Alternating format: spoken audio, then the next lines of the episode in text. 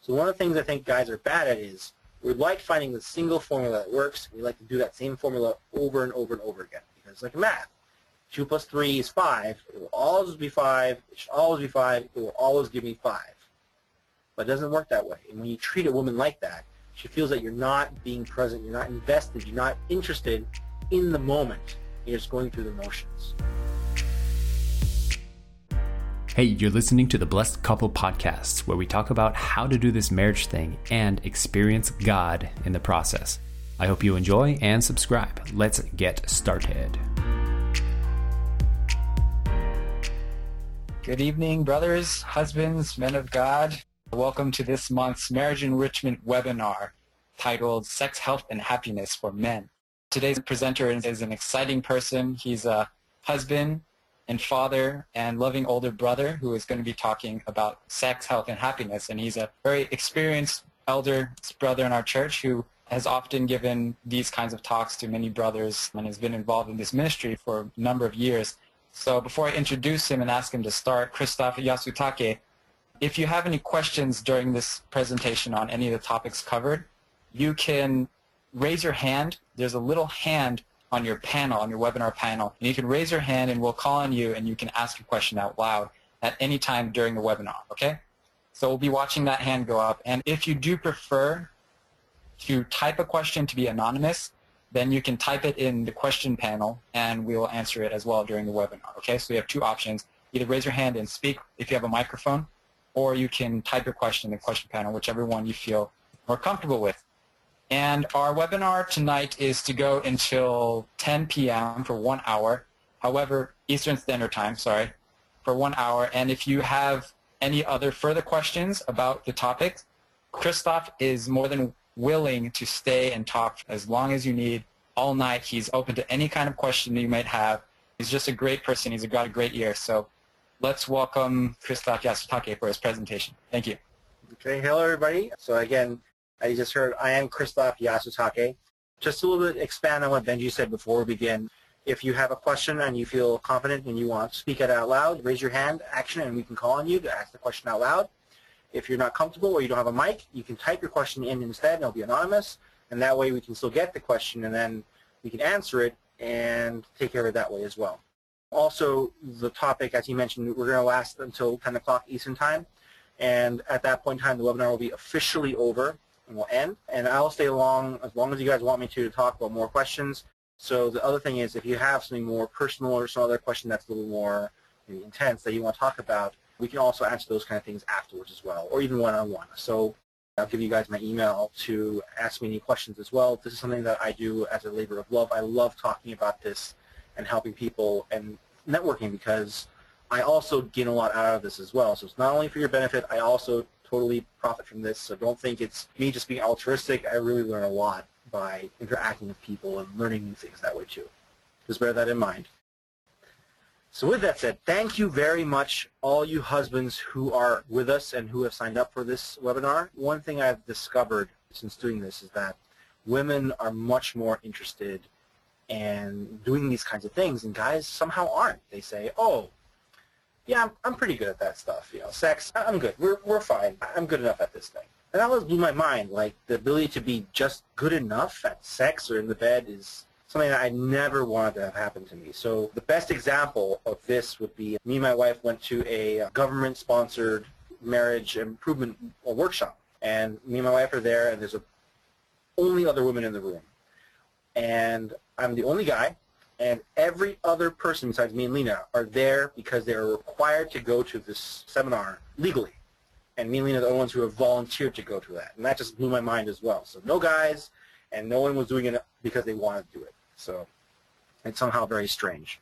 The next thing I want to say is this is a safe space for you to ask any questions to me and to we can talk about these things. So one of the most important things you need to have at safe space is the oath of confidentiality that we're not going to share these things with everybody else. We can't be like, after this is over, hey, I just saw this really cool thing. There's this thing that happened to this one guy. His name is Joe. This happened to him. Oh, man, it was so intense. That's not going to help people be able to share freely and have a good give and take and be able to offer their real questions up. If we feel that what we're going to say is going to be disseminated willy-nilly, then we're not going to open up what we really want to talk. So I just want you all to know that I trust you all will treat our talk tonight with utmost sincerity and security to not blab or share these details. If you want to share something specifically, please get that person's permission to share before you share it. It's just common decency and good behavior, manners. So a little bit about me. My name is Christoph Yasutake. I've been now blessed for almost 13 years. I got blessed when I was 20 years old, and my wife was 18. It was a parent matching. When we first got blessed, it was a whirlwind romance in the sense that I was matched to my wife 40 days before I got blessed. So we were matched. I thought she was going on an STF. It was going to be for two years even. But then all of a sudden, four days later, we're in D.C. getting blessed, and then she's thinking, well, do I go back to STF or, you know, what I do? And she prayed, and she got this really strong inspiration to come back to Connecticut with me and my family. So all of a sudden, we're blessed, and then she comes back to live with me and my parents in our house. And then we got legally married a week later, and what's going to happen next, right? So my first experience with being married was one of super anxiety. And it's something I didn't realize until I was in the pit of suffering. And here's the problem our church tells us that we aren't supposed to think about sex. We're not supposed to do anything about sex, think about it, talk about it. We have to keep that away from us, and we have to be pure until marriage. So that's part of it. So I don't know anything about sex going into this, but the other half of it is society tells us a lot of things about sex. But one of the most important things it tells us, it says that of all the flaws a guy can have, the worst, the most unforgivable thing a guy can do is be bad in bed. It's more forgivable to be a murderer than to be terrible in bed. So when you put that together, I don't know anything about sex, and being bad at sex is the worst thing you can do. I was really terrified to have sex with my wife. So it was over a week before we, we finally had sex for the first time. And she was really worried that it was about her. I didn't love her. I didn't like her. And mostly it was because I was really scared about being bad in bed. And I didn't know how to articulate that. And so I was being a little bit shy, reticent, whatever, but it all boiled down to I wasn't feeling confident because society and the world around me told me that is something I have no experience in, and if you're bad at it, your life is over. It's the worst thing you can do. That was pretty intense. And when we think about all the different pressures and ideas and what people, opinions people have about sex that we have integrated into our beliefs about sex without even knowing or buying or proving or explicitly agreeing that this is what we believe about sex, you're surprised how much of what you know or you believe is dictated by these outside influences. It's not your decision to be afraid of having sex. It's not your decision to not want to make your partner happy in bed. It's not your decision to think you're okay without having to learn more, study, and be good at it. You know, we study to be good at martial arts, to be good at our jobs, but we don't care about marriage or sex. There's no classes about this. There's no study groups. This is not something that we talk about. I think that that's something fundamentally wrong about our mentality about religion, marriage, sex, and love. We don't study it enough. So because of all these things, I wanted to be really good at sex, and so I started looking into these things. I was reading books myself. I even looked into a little bit before because I was afraid of this earlier, and I didn't really realize how bad it was until I was put on the spot as a virgin on my wedding night, which I delayed for over a week. So what I'm saying is that it is within us as husbands to take charge of our own sexual relationship with our wives. We're the ones who are at fault. We're the ones who are in charge. We're the ones who have to be responsible about it. We're accountable for our happiness in our marriage. So we need to step up and learn and be excited to be interested in studying and learning and thinking about how to get better and be good at sex. So that's how this all started. So I've been doing this for many years. I've been reading a lot of books. I talk to a lot of people. I try to give my heartful advice. So if there's anything I say that can be very helpful to you, that's great. If something I say does not help for you, that's okay. You don't have to listen to it. I'm just this dude in Connecticut, and I don't know you. I don't know your life. So every person's situation is unique, please find and craft your own path that works best for your couple. So with that said, there are several things I do want to talk about that I want to share. But first, let's look at some words from True Father. So let's see what True Father says about lovemaking. If you look with God's eyes of true love, there will be nothing dirty, God created every part of the human body. God created all these things. Who else created them? Have you ever kissed each other's sexual organs? How do you like the taste? There is the most exquisite and infinitely endless taste. It is a taste we can never forget, even after a thousand years. If we look at Hoon-Dok-hae, True Father has a lot of things that are very blunt that he says about sex and our attitudes about sex. Things like there should be sexual Olympics in heaven, where we should compete to see who can make love the longest and the loudest, other things of that nature. So there's some pretty powerful canon arguments that we should be really good at sex. But one of the things I wanted to say, though, is that sex is not something that just happens in the bedroom. If we think that of our entire life, the only time we think about sex, the only time we act on sex is when we're both in bed, your experience is going to be very small and limited within that specific box. What I'm trying to say is that we're constantly interacting with our wives and to really prepare them to have amazing sex in the bed, we have to be doing activities, we have to think, we have to behave in a way outside the bed that will facilitate amazing sex in the bed. They're not separate. Women don't think of it that way. You can't have a big argument and then 20 minutes later completely forget about your hurt feelings and focus on what makes people happy. We live our life in a continuous connection. We can't break it apart into smaller pieces like that. So specifically what I want to say is romance begins outside the bedroom. And that's something we don't really think about, where we think, oh, I want to have really great sex with my wife. What am I doing outside of the bed that would make her be ready to have good sex? So I will want to bring your attention to one of the most profound quotes of one of my most favorite books. It's The Art of War by Sun Tzu. And the, and the mentality and the thoughts of what he talks about when it comes to war are equally relevant when it comes to talking about sex. Let's look at the following quotes and think about how this applies to our mentality, our way of thinking, the way we act when it comes to being good at sex. This is from chapter 4, Tactical Dispositions. To see victory only when it is within the ken of the common herd is not the acme of excellence. Neither is it the acme of excellence if you fight and conquer and the whole empire says well done. To lift an autumn hair is no sign of great strength. To see the sun and moon is no sign of sharp sight. To hear the noise of thunder is no sign of a quick ear. What the ancients called a clever fighter is one who not only wins, but excels at winning with ease. Hence, his victories bring him neither reputation for wisdom nor credit for courage. He wins his battles by making no mistakes. Making no mistakes is what establishes the certainty of victory, for it means conquering an enemy that is already defeated. Hence, the skillful fighter puts himself into a position which makes the feat impossible and does not miss the moment for defeating the enemy. And these words are very warlike. Defeating the enemy. Make no mistakes in battle. But when we think about when it comes to romance, we don't want to make mistakes in romance.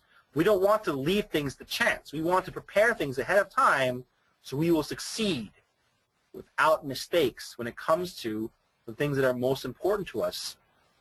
Our hearts, the emotions of our significant others, and our expression of love to each other.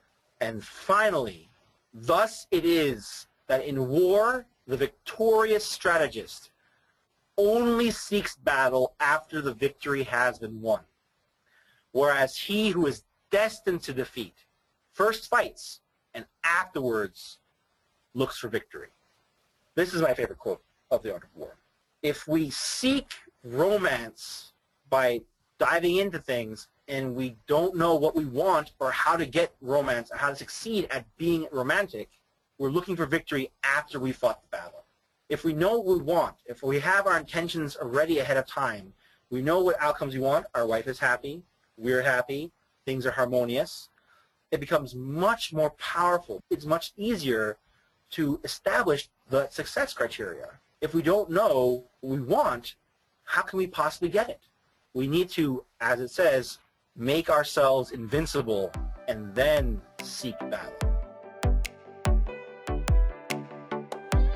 Hey, if you're getting something good from this episode, it would mean the world to us if you could share it with someone you love or leave a five star review because the only way this podcast spreads around is through word of mouth. So, a share or a review would go a long way, and it only takes like 10 seconds to do. Thanks. Back to the show. So we can talk about this art of war, we can go into more depth, but what I want to say is a lot of work for profound, amazing relationships go unheard of. We say someone's been married for 30 years and they have a great relationship. We don't see 30 years of effort behind the scenes, quietly making sure when there are problems they're taken care of, when there are fights they're resolved and not left lingering as resentment and wounds to poison relationships we don't think of all the quiet thought that goes into making sure the other person is happy and taking care of each other. We only see these tumultuous relationships in movies and in media where people have big fights and they immediately come together and we don't know what happens after the happily ever after moment. It's all ups and downs and crazy whirlwind romances and things which are not real because it doesn't have that foundation of continuous effort and work to make things go smoothly and overcome things when there are issues. And that's why we don't have those kinds of movies where it's a movie is 30 years of marriage and they're happy and that's the end of the movie. No, we like seeing that kind of drama and craziness in our movies and our stories in our society these days. Like it says, to see the sun, to hear the thunder, those are not signs of good sight and hearing. You're only praise for being of keen eye when you can notice small details. So we can't just recognize when our wife is miserably unhappy we have to recognize when she's feeling unhappy but not showing it, and only small signs are appearing. We have to be able to hear when she's in distress, not when she's lying on the ground with a broken leg. That does not take sight or hearing. So being able to have that attention to detail and forethought and willingness to consider what the person's going through is a big deal and one of the foundations of having good romance. Does that make any sense? So what I'm trying to say is women are very sensitive. And as men, we need to be very cognizant. We need to be aware. We need to be responsive to that sensitivity in order to relate to our wives. So this can be in romance. This can be in emotional support. This can also apply directly in bed as well. We'll talk about that in a second, though. Before I go any further, though, I've talked about a bunch of stuff. A lot of it is very abstract a lot of conceptual ideas. I want to now bring it together and talk about something very specific when it comes to romance outside of the bedroom, how things start. And a great example of that would be a date. At the bottom point of my marriage, after my son was born, my second child, when I was having hard times with her, when she was having hard times with me, I just recently lost my job at the time. There was a lot of stress, and it was the worst part of our marriage. And if things went bad and stayed bad, it came to go even worse, we wouldn't have been able to stick together, possibly. But at that time, Lena got some very interesting words of advice from a good friend. And she said to Lena, you should go out on a date with your husband every week. And even though we didn't like each other at the time, and we were really mad at each other, and we had all these problems and stresses, we went out together. And it was fake at the beginning, but by doing things that helped us connect together in a positive way, it brought us together to build further connections of happiness. So I just want to say, going out on dates with my wife saved my marriage at our most difficult time. So you don't need to wait until she's having severe postpartum depression and two kids to go out on dates.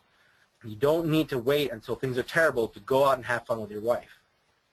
If you make spending time together and being with each other and having fun together part of your consistent behavior, that's laying the foundation to having a much more profound experience in bed as well.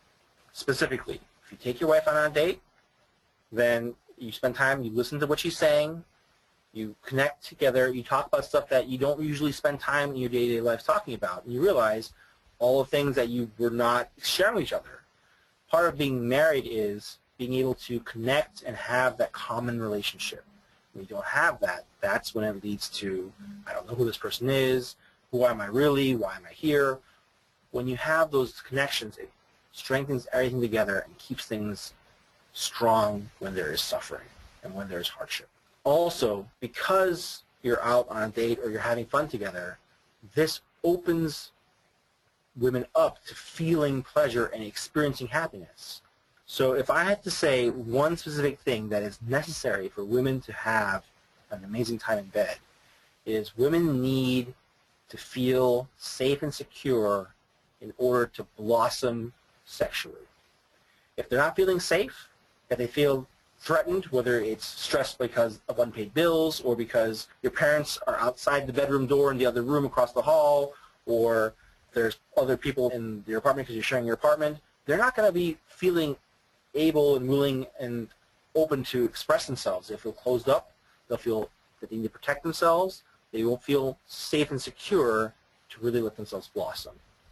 So one way of approaching it is how can I improve my wife's feeling of safety and security with me together in bed? And that also starts outside of the bedroom, making sure that the house isn't messy, making sure that that squeaky door or the squeaky bed isn't making a lot of noise, making sure that the kids are taken care of, making sure that there's no pending stress of a bill that needs that's being unpaid. Whatever the case may be, if she's feeling safer, more secure with you together, that will unlock parts of her being that she's been keeping contained and protected from the harsh world. And you want to be the person who does that unlocking, who does that security giving. If she turns to somebody else for security, that is a huge breach of what it means to be married because you're not providing what she desperately needs. There's a, many other things that we can talk about. We can go further in that direction, but I want to stop going there and talk about some other things. And then we'll talk about specifically about sex and being in the bedroom. People change. If I think about myself now versus me 12 years ago and her and our relationship in bed and what we like and what we don't like, things have changed tremendously. It's got sex has gotten better and better every year of my marriage. True, there were some hard times where it wasn't as good necessarily because we were both stressed and didn't like each other, we were fighting, every year has gotten more and more powerful, more and more profound, and I discover more things about her and about myself every year we're married. So with that said, as time changes, as you change and as she changes, you have to learn to rediscover each other. You have to be willing to put the effort in to say, I know that worked five years ago, ten years ago, last month, does it still work today? Is it still something that she likes to do? And that can be a lot of fun. Also, as you, your experience grows as well, learning to know that what you like and don't like and what you thought was not good and didn't work could now very well work with your advanced experience. So I've talked about a lot of things. Talked about some abstract things, talked about some conceptual ideas, talked about being having your life be secure, being safe, being free from worry, all as precursors to building up to how to make your wife have amazing sex with you in bed. Before I talk about that, do you guys have any questions so far? It's kind of hard, you know. All I see is my computer screen. I see a, webcam. I hear myself talking. Without any feedback, are you guys liking this? Is it important? Is it like, oh, okay, when's he going to get to the other stuff? Or do you want to talk about it more? So please let me know if you have any questions. You can either raise your hand and be called on to speak out loud, or you can type it in, and then we can get the question anonymously that way as well. We do have a question, uh, Christoph. How do you do dates once a week when you can't afford that much money every week? ha! so now we're coming to one of the problems men have with dates. They say, oh, I can't go on a date because I'm poor. And because in their mind they think that having a date means spending money. So some of the most amazing dates I've ever been on were zero cost dates. Going out for a walk, going to the library, going to the Audubon site and just hanging out in the parking lot, going on a drive together and viewing the nature, spending a night together in bed with Netflix. That's a date. If you treat it right, it doesn't have to be going out to a dinner and a movie and then coming back after not talking to each other at all. A date is simply time where you and your wife are spending specifically together for the purposes of concentrating and focusing on each other and not worrying about the stress that surrounds you in your day-to-day life. Does that make any sense? The other thing is, I'm sure if you were desperate about thinking of a date, you could think of a date. When we really, really want something, we are able to bring crazy out-of-the-box solutions in all other aspects of our life. Why can't we do that for going on dates? That person followed up with a question, what if your wife doesn't count those as dates? Or how can uh-huh. I make it how can I make it feel more like one? Okay. So if they have a very specific idea of what a date is, let's say it's dinner and a movie. If you are doing it at home, she comes home from work and you've got a dinner prepared at home. There's candles on the kitchen table. You have uh, her favorite food or something that you don't usually make. Maybe it's some kind of special casserole dish or fish, which are both pretty easy to cook actually, or something that she doesn't know you know how to make. If you have music playing in the background, if you have something delicious to drink, if you have delicious dessert available, and you have a movie in a DVD case next to the table, how is that not a date in her mind?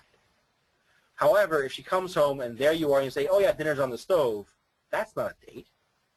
You're not showing that you're interested in and you care and you're invested in making this be a good experience together, right? The other idea would be you don't have to be the one who plans it all the time as well. You could take turns. You can say, hey, I like this for a date, and then I'd like you to plan a surprise date and make it, it's not necessarily something that she will have to think, oh, he wants me to do half the dates. You can say, I would like to go on a date with you, but I want to be surprised. Please, give me an awesome date. And then she can get inspired about making something good for you as well. And you also can make it a challenge. You can say, okay, I want to take you on a date, but I don't want it to be a standard date, so we can't do a normal date thing.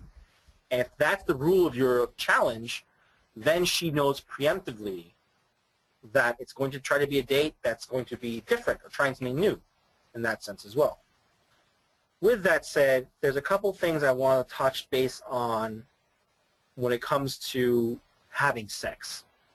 The first thing is if the key difference between men and women is for men the time ejaculation, the time to orgasm is about two minutes on average, and for women it's 15 to 20 minutes, which means that if your sexual encounters are five minutes long, she is going to be very unfulfilled with those encounters. The next thing that I want to say is your mentality about what consists of a sexual encounter, when does it start, how does it end, that can also determine for you whether or not you're doing it right in your own mind. So a lot of this is what we call foreplay, where we do things which does not involve direct intercourse to start having sex. And this also doesn't necessarily need to start in the bedroom as well. It could be as simple as start by holding hands and touching her shoulder and beginning to awaken that sense of touch and feeling touched in her before you even get to the bed. These are the kinds of slow things that build up, that cause that unflowering I was talking about before. For example, one of the things that I found in my relationship is my wife, I touch her, I kiss her goodbye, 30 minutes later, she texts me saying, oh man, I want you so bad right now. But it's 30 minutes later after I kissed her, hugged her, and then I left for work, whatever the case may be. So that kind of slow percolation happens for women. It doesn't happen like that for guys. So if we slowly build things up, by the time we actually get to the bed, she will be much, much more ready than if we just start cold, starting in the bed. Does it make any sense? And because of that, when we build things up to lying in bed naked, we can already have a lot of that groundwork preemptively taken care of by being cunning, adroit, skillful about how we apply that before we even get there.